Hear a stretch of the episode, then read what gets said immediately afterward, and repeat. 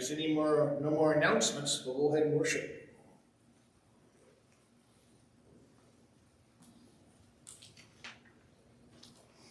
Good morning there. Good morning. Well, we will have to be small but mighty. Um, actually, there was, I, I meant to bring it in, Randy. Uh, but we need to keep our sister, uh, she was, there she is. Uh, we need to keep our sister Dixie in our prayers. Uh, you're having throat surgery Friday. Is that, that is, so we will, uh, pro, throat surgery on Friday. We'll pray that that uh, go, goes well and recover quickly and things like that. So, all right. So let's go. Let's go ahead and stand for this first set of songs, and uh, uh, feel free to just sing out as wildly as you want. So.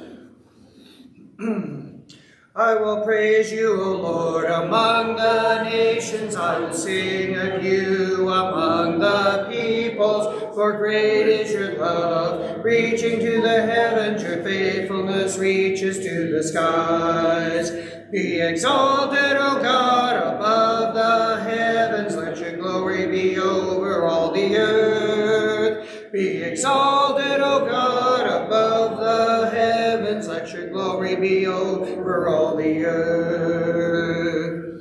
Lord, the light of your love is shining in the midst of the darkness shining. Jesus, light of the world, shine upon us. Set us free by the truth you now bring us. Shine on me. Shine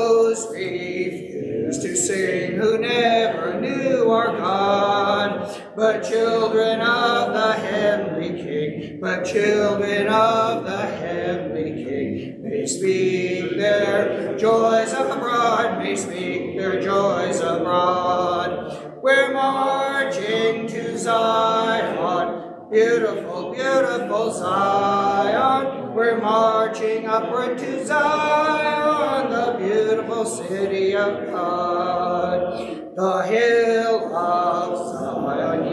A thousand sacred sweets. Before we reach the heavenly fields, before we reach the heavenly fields, or walk the golden streets, or walk the golden streets.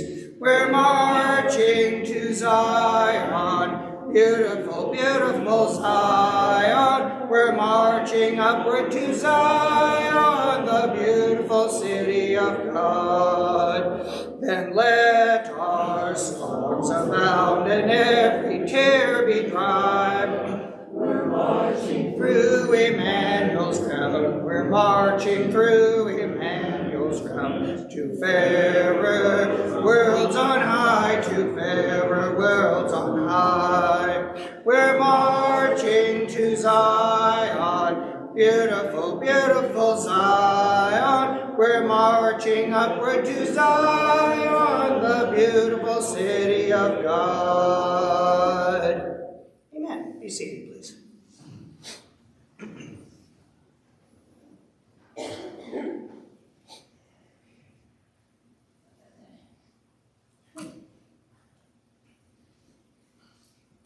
Uh, bow with me, if you would. Our Father and our God, we, we thank you today. We thank you for your Son, for his sacrifice, for his blood that washes us free of sin and white as snow. Father, we are thankful we can meet together. Father, we ask that you inspire us, that you encourage us, that you help us to encourage our brothers and sisters, that you help us to reach out to a lost world. Father, we praise you and we love you and we lift your name on high. And we thank you so much for your Son. And it's through his name we pray. Amen. we'll use this uh, next set of two songs to prepare our minds today. O Lord, you're beautiful. Your face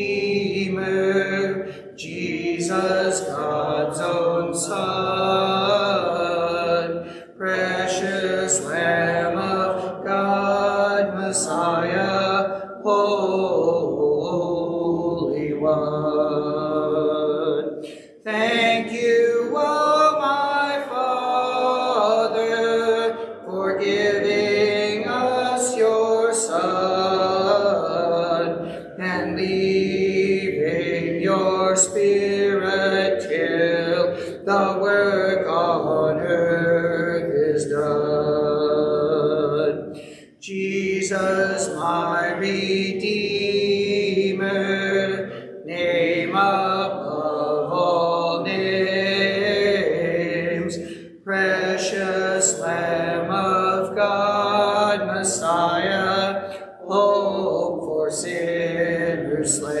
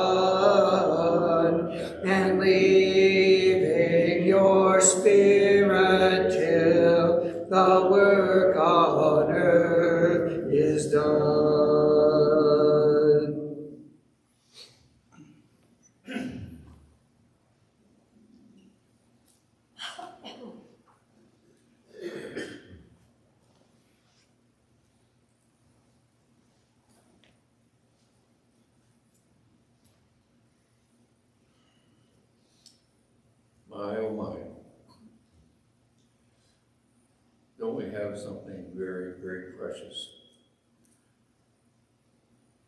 The tremendous gift that we enjoy because of Jesus. Because Jesus took it upon himself for all of our sins. All of them. And now we have this tremendous gift that we enjoy as we look forward to eternal life. He gave it to us. Almighty God gave it to us through His Son. God loves us so very much that He would do that for us. Let's remember Jesus and what He did here on earth for us in uh, sacrificing Himself daily in the most crude and rough ways, endured all kinds of things on our behalf, horrible things. And he died for us on the cross. Let's remember his life. And through this piece of bread, very small piece of bread, let us remember his life. Would you bow with me? Almighty God, you are so gracious and so merciful to us to include us in your family. Thank you, Father, for your Son, Jesus, that you would do that for us. Thank you, Jesus, for what you did in teaching us and showing us a better way and bringing us a new covenant brought us into the presence of Almighty God. Thank you in the name of Jesus. Amen.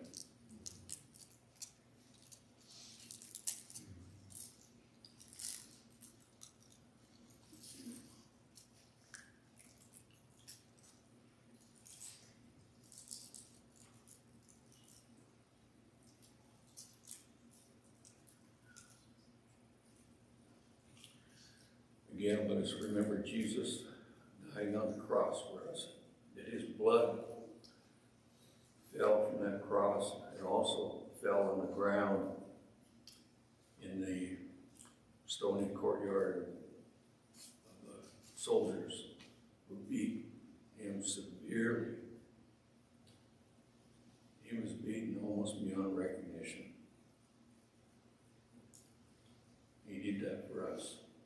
Let's remember this cleansing blood, this sacrifice that he did for us. Oh, Father, Almighty God, again, we praise you and thank you for your Son Jesus and what he was willing to do for us. Thank you for forgiveness of sins. Thank you for the gift of eternal life. In Jesus' name we pray. Amen.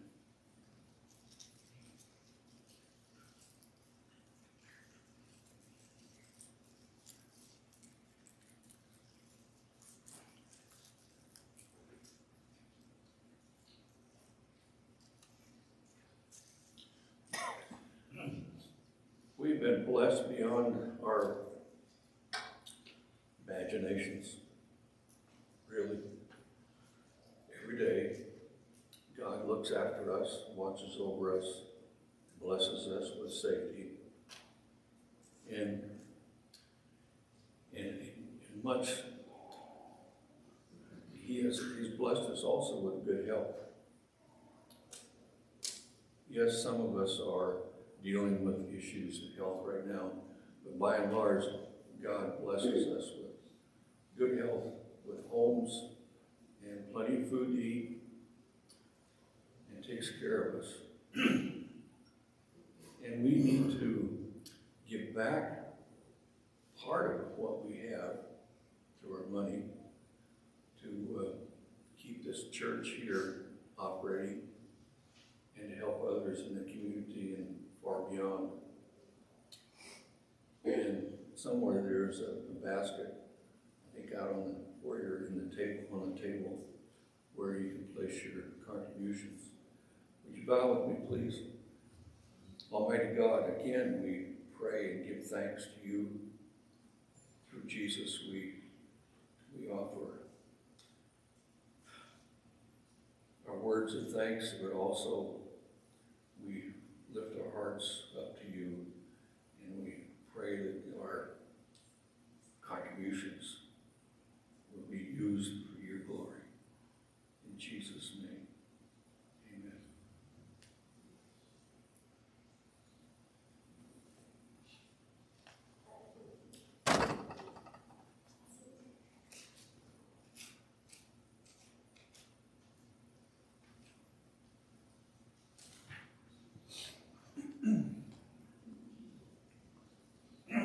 John 5:30.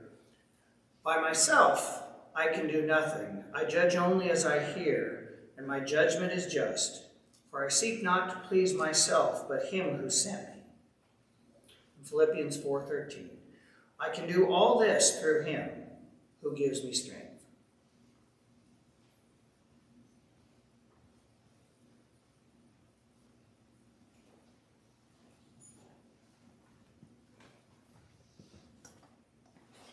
I'm sorry, I thought we had another song that I had time to get this ready, sorry.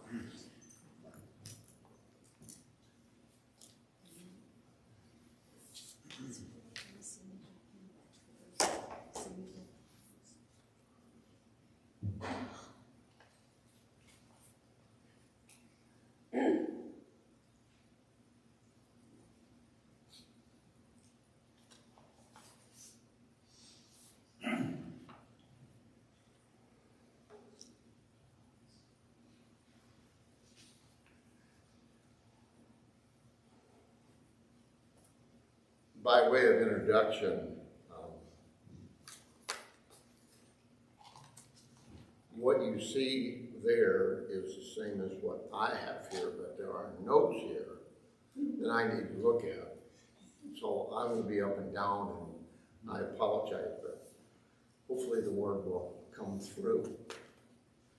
Grateful for all of your presence here today.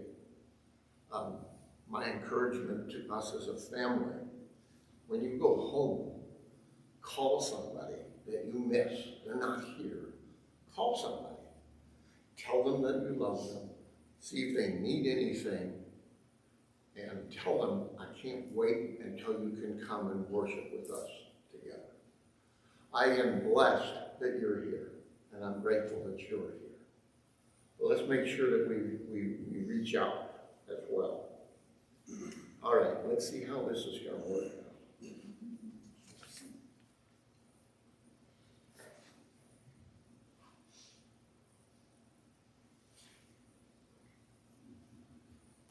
There was a farmer who had some puppies. He needed to sell them.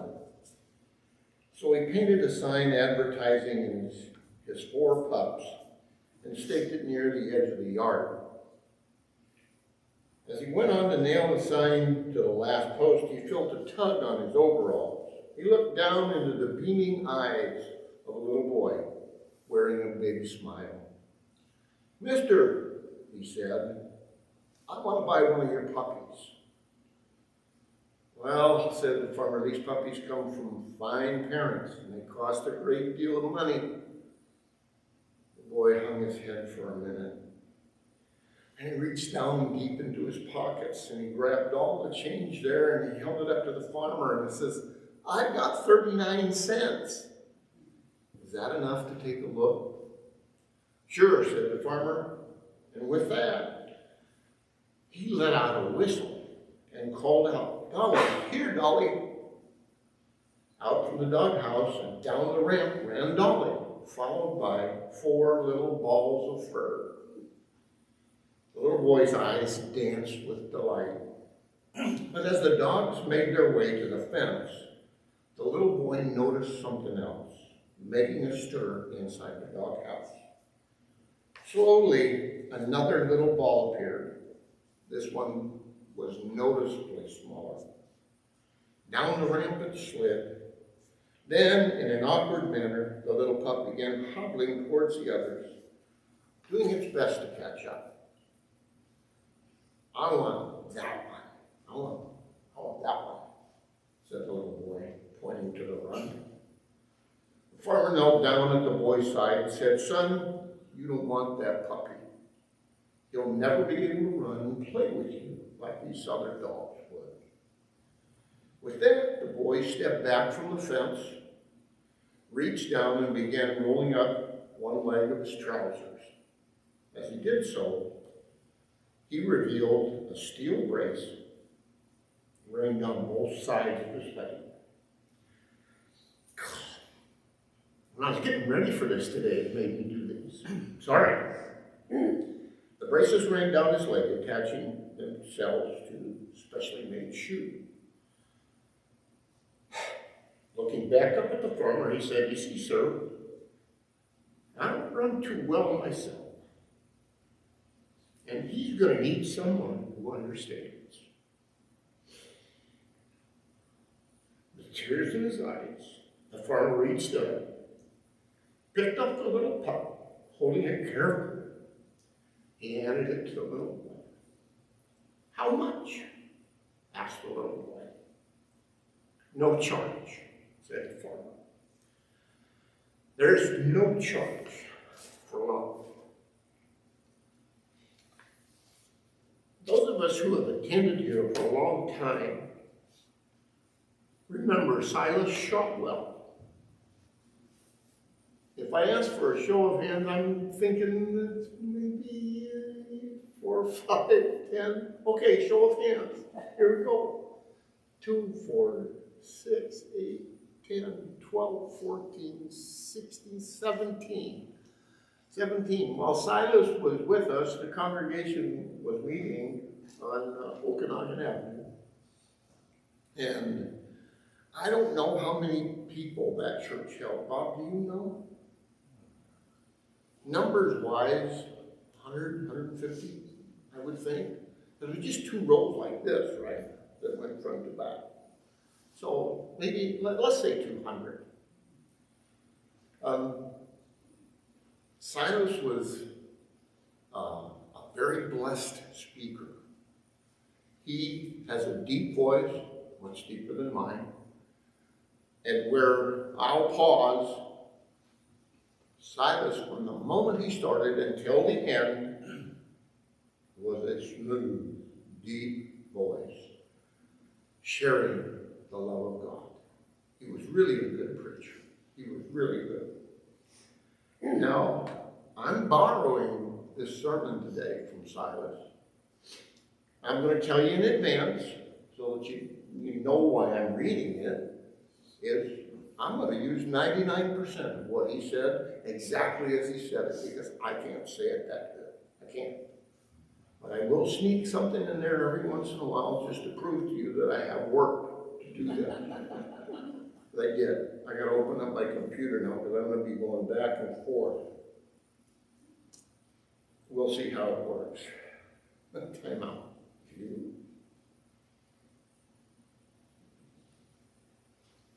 I'm not going to be changing that, but work with me here. Find it did it go?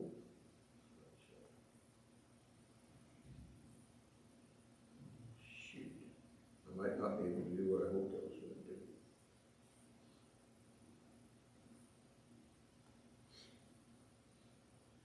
There it is. Oops. No, escape. One more time. Ah, thank you. All right. I gotta use two buttons. That went too fast. All right. The church has lost some of its first century evangelism. This is evidenced by the lack of New Testament growth. Talk about King's Orchard. We were 200 on Okanagan Avenue. We moved here, and I think we probably averaged between 365 and 385 for a time. And we are what we are here today. We do not think in terms of multitudes being converted. At best, We have additions, but never multiplications. Our minds cannot conceive a present day Pentecost where 3,000 would be baptized at one time. 3,000. Excuses for our present impotence are legion. Times have changed. Denominationalism has counterfeited true Christianity. People are too prosperous. Christians are not as committed, etc., etc. But somehow excuses do not suffice. There must have been problems in the first century too. The world was still the world. Christians were Christians. The gospel was the gospel. Why the change? What would first century Christians do if given our time and our place? Could they still reach the multitudes? Could they do an even better job with the added help of printing presses, computers, hmm. computers, radio, TV, telephones, rapid means of travel? What would have happened in the first century if they had relied on pulpit sermons on evangelism? Sorry. Personal work training classes, charts and film strips, door to door campaigns, and committees. We've done all of that. We've done all of that. And now to this verse that I've had up there for too long, I'm sorry. But the believers who were scattered preached the good news about Jesus wherever they went. Wherever they went. Different version reads that they were scattered abroad, the believers were scattered abroad, and they went everywhere preaching the word. Notice it, it says the believers. It, it does not say this is the apostles or professionals. Matter of fact, the professionals stayed home and the members preached wherever they went. This is not the way things are done today. The failure to somehow motivate and train members has resulted in the lack of growth in the church. Personal work has become a work for professionals. Personal, meeting one-on-one, etc. It's become work for professionals. It has its own language with terms like cottage meetings, prospects, closing the sale. The stereotyped personal worker must be a student of human nature as well as the world, as, as well as the word. He must know the enemy and therefore have a thorough knowledge of denominations, cults, and virtually every ism. There's a lot of isms. He must be skilled in argument so as to stay on the offensive and adequately stand up for the truth. He must also be a first-rate salesman. His persuasive ability must be surpassed only by his unending reserve of memor memorized proof texts. It is no wonder that so few people in the church talk to others about the gospel. Excuses might be, I'm not a salesman. I'm not a theologian. I don't know enough. These statements may be honest reactions to an overemphasis on professionalism. Those New Testament Christians who went everywhere preaching the word, remember from the text, they went everywhere. They weren't professionals, they went. They taught. And they helped to spread the borders of God's kingdom.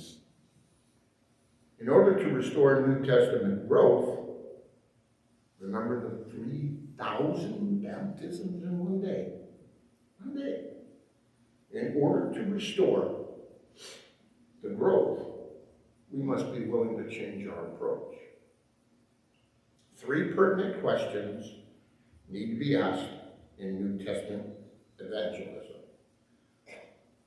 What kind of men were they? The men that went out. What was their message? And what were their methods? That's what I want to talk to you about today.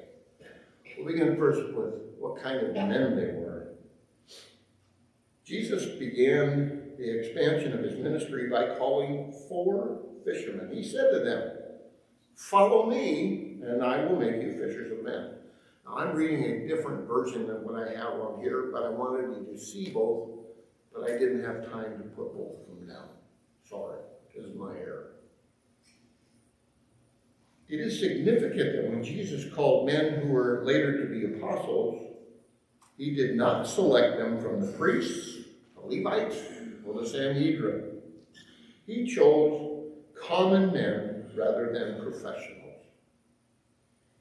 He chose ignorant men rather than scholars. He chose them not for what they were, but for what he could make them. Throughout Jesus' ministry, he worked with the common.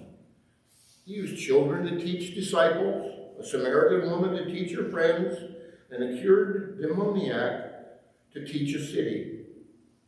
Even when a scholar like Paul entered God's ministry, he spoke not with excellency of speech or wisdom, but he came in weakness, in fear, and in much trembling. Paul did. It says so right there. Those who went everywhere preaching the word were also common people. It was not their own strength, but God's, that enabled them to turn the world upside down. Preachers and personal work directors alone will never win the world to Christ. They have a unique, equipping ministry, but it is the average Christian who has the best opportunity to teach the lost. I asked how many were here when Silas was here. How many of you, you just got to close your eyes and do this, but I want you to do this. How many of you are average Christians? Well,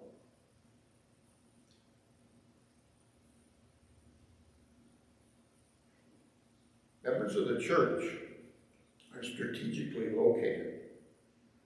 Their daily example and words appropriately spoken when God opens the door of opportunity will reach more of the lost than will be reached from pulpits.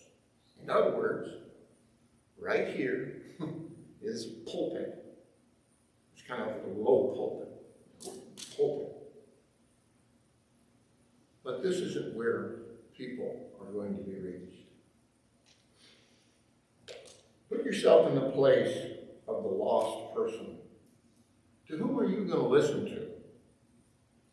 Are you going to listen to the glib clergy scholar salesman who answers your questions before you even ask them and knows your needs better than you know them?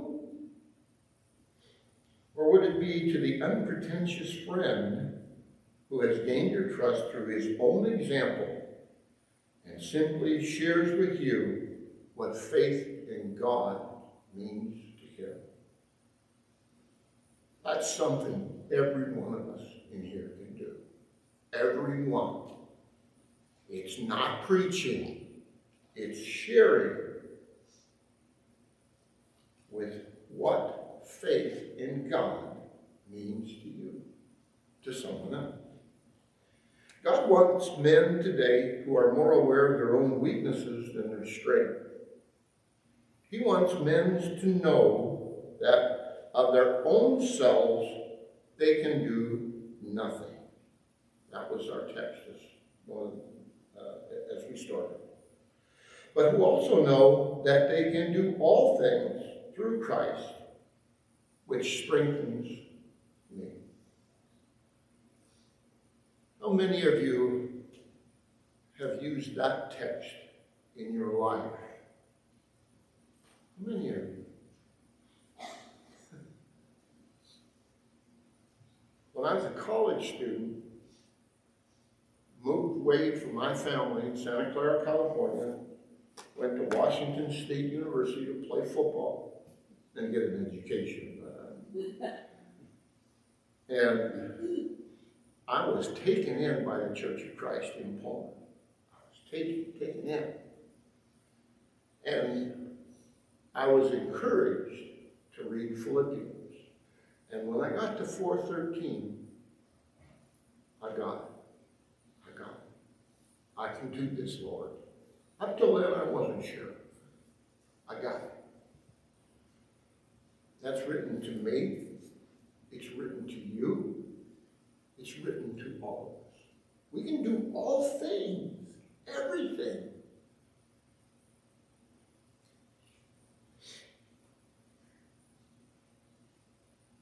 When people put themselves in God's hands, He's going to use them.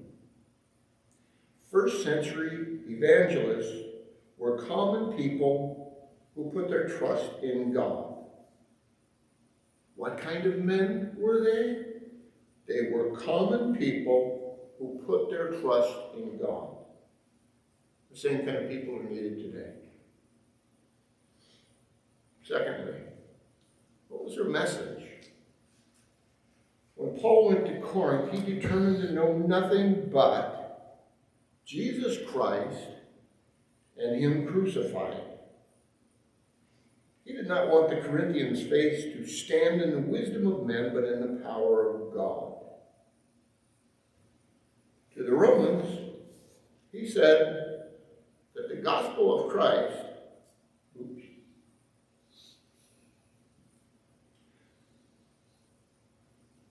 I'm sorry, to the Romans he said, the power of God unto salvation to overcome that believeth, to the Jew first, and also to the Greek. I read that first sentence. To the Romans he said that the gospel of Christ was the power of God unto salvation to everyone that believeth, to the Jew first, and also to the Greek. And you can see again, there's just a little bit difference in the, the translations. What is contained in that gospel? What's in there? First century growth cannot be hoped for without a first century message. The word gospel means good news. Good news is easy to tell. Everyone likes to talk about their new grandchild. I see you grinning. I'm not the only guilty person in here. Everyone likes to tell to raise and pay. Hey, did I tell you? Got a raise.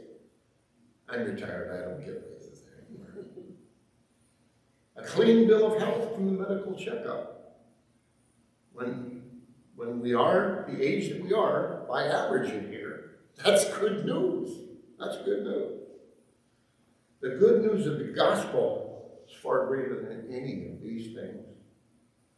It tells what God has done for man through Christ. Paul's definition of the gospel in 1 Corinthians 15 is in 1 Corinthians 15, 1 through 11. The essence of that is Christ died for our sins according to the scriptures, and that he was buried, and that he rose again the third day according to the scriptures. The simple message of God's grace led thousands on Pentecost to say, What shall we do? Response to the good news enabled the Ethiopian eunuch to go on his way rejoicing. It caused the course of Paul's life to be completely changed. The very nature of the good news, perhaps, motivated multitudes of the first century Christians to go everywhere preaching the word. I ask a question. This one, don't raise your hands to. We go everywhere. We live here in this community. We go visit our children in other states. We go visit our parents in other states. Are we preaching the word when we do that? Perhaps the lack of such a message today is one of the primary reasons why more people are not evangelists. Many of us have replaced the good news with bad news. Instead of joyfully announcing to the world what God has done through Christ, we've scolded the world for what God has done. I'm sorry, we've scolded the world for its weakness and sin without ever offering solution. Rather than lighting a candle, figuratively speaking, not lighting a candle, we have cursed the darkness. Still, others of us have replaced the good news with good views. We have relied on logic and philosophy instead of the simple power of God's saving gospel. We've tried to reason people into the kingdom of God. We have implied that becoming a Christian is accepting a list of doctrines rather than responding to God's love. The first century message was a message of good news. What was their message? It was a message of good news. Third, what were their methods? Today we are often method oriented. How to books are usually bestsellers. When someone else is successful, we want to know what their technique is. One of the reasons our evangelism has been inadequate is because we have been too concerned with methods and not as interested in men or message. Our personal work, training classes have stressed mechanics. There are people who have a room full of projectors, charts, diagrams, but have never led one person to Christ. On the other hand, picture the average new convert. He is happy, excited, running all around. In his feeble and untrained way, he tells people about his new discovery. Without training, without a method, he does what we are unable to force people to do. His is a sharing process rather than one of selling or debating. When one has something to share, he will share it. If he does not, all the training in the world won't help. The truth needs to be proclaimed more than it needs to be defended. It can defend itself. The message will provide methods. When one is filled with the good news of the gospel, he will overflow. Sharing the gospel is not like selling insurance. It's not like defending the Democratic platform over the Republican. Excuse me, I just had to clear my throat. Nothing now. It is not like contrasting Mormonism and Catholicism. When Jesus came, the Word became flesh and dwelt among us, full of grace and truth. In a sense, this is what must happen with us. We are touched with the gospel message. We respond. We are transformed. We proclaim. We do not boast of ourselves, but of the Word and of its power. The non-formal, non-argumentative, personal profession of faith is the most powerful proclamation of the Word. The non-formal, non-argumentative, personal profession of faith is the most powerful proclamation of the Word. Our own attitudes and lives underline the truth of what we say. It's premature to emphasize methods without first emphasizing the message and the messenger. We will not create evangelists with methods. When a person does not share Christ, he needs more than a method.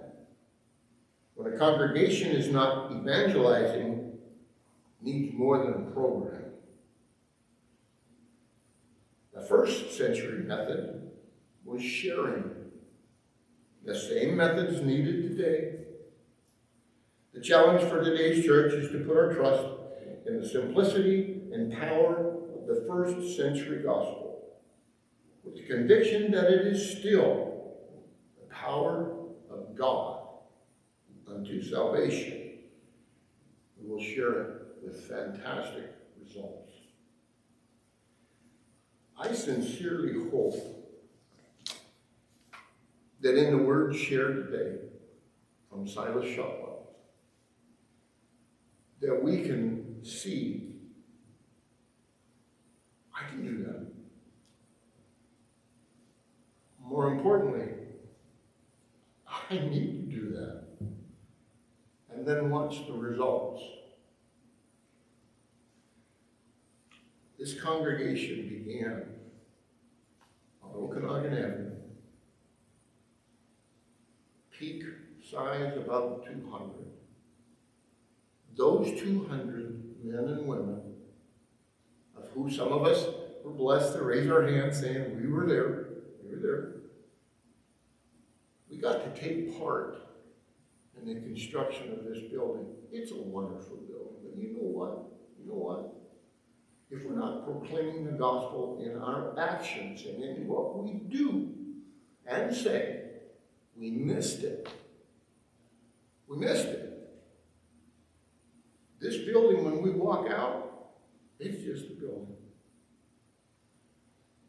But you put 385 Christian souls in here again, and you wonder how we ever could have let it get away.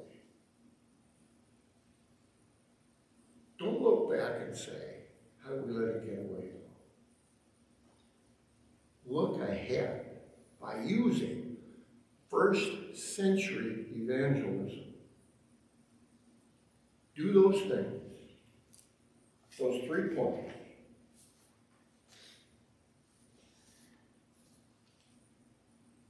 First century evangelists were common people who put their trust in God. We all do, and we can. Put our trust in God. First century message was a message of good news. The same kind of message is needed today. Good news. And finally, this one, sorry. First century evangelists were common people who put their trust in God. Sorry, I'm confused and I'm gonna quit looking at it, but so I don't look at that. We started today by looking at a, uh, or we're seeing a short story about a young boy who was crippled, who went to buy a puppy for 39 cents. And guy tried to talk him out of it. And the little boy says, Look, I'm, I'm just like he is. I'm just like he is. And he was given the puppy because of his love for that animal. All right? We are given our salvation because of our love for Jesus Christ and how it is manifested in our daily lives. How do we love others?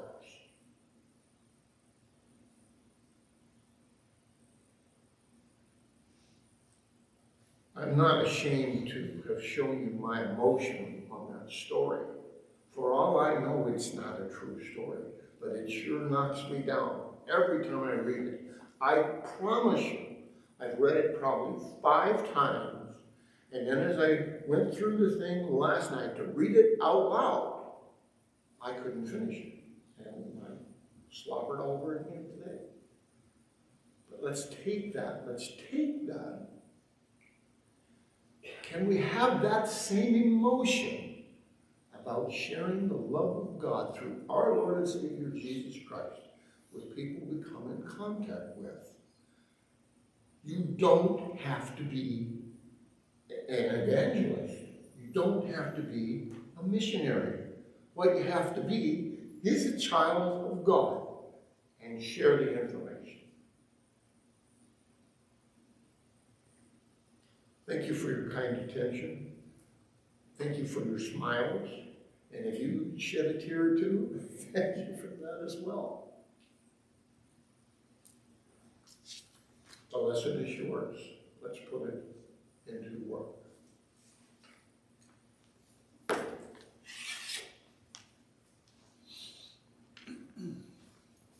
Uh, let's go ahead and stand together. We'll sing our closing song. I am resolved no longer to linger, charmed by the world's delight. Things that are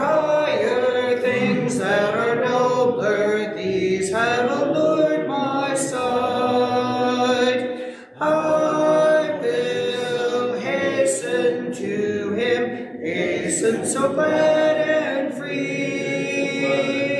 Jesus, greatest, highest, I will come to thee. I am resolved to go to the Savior, leaving my sin and strife. He is the true one, He is the just one, He hath the words of life.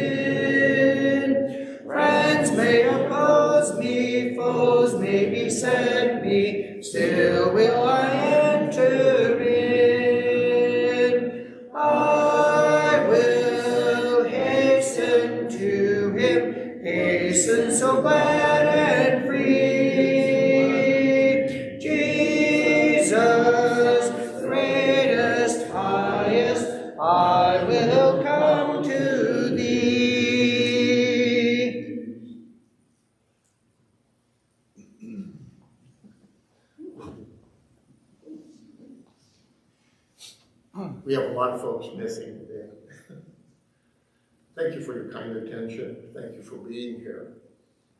I challenge you this afternoon to please contact just one or two of our brothers and sisters that are not here. Call them, tell them that you love them, find out if they need anything. And let's relish in the love that Jesus Christ has for each one of us. Let's pray together. Heavenly Father, we thank you so much for your love. Lord Jesus, we thank you for your sacrifice on our behalf. Father, please enable each one of us to be ambassadors for you and for Christ in where we live, in what we do, in our workplace, uh, in the community, in the stores. Help us, Father, to be living examples, and help us, Father, to not be afraid to speak of the love we have for you why it's so important that people we meet get to know Jesus and accept him and receive the eternal life. Thank you, Father, for loving us. Be with us as we go now. Keep us safe until we can return again. In Christ's name.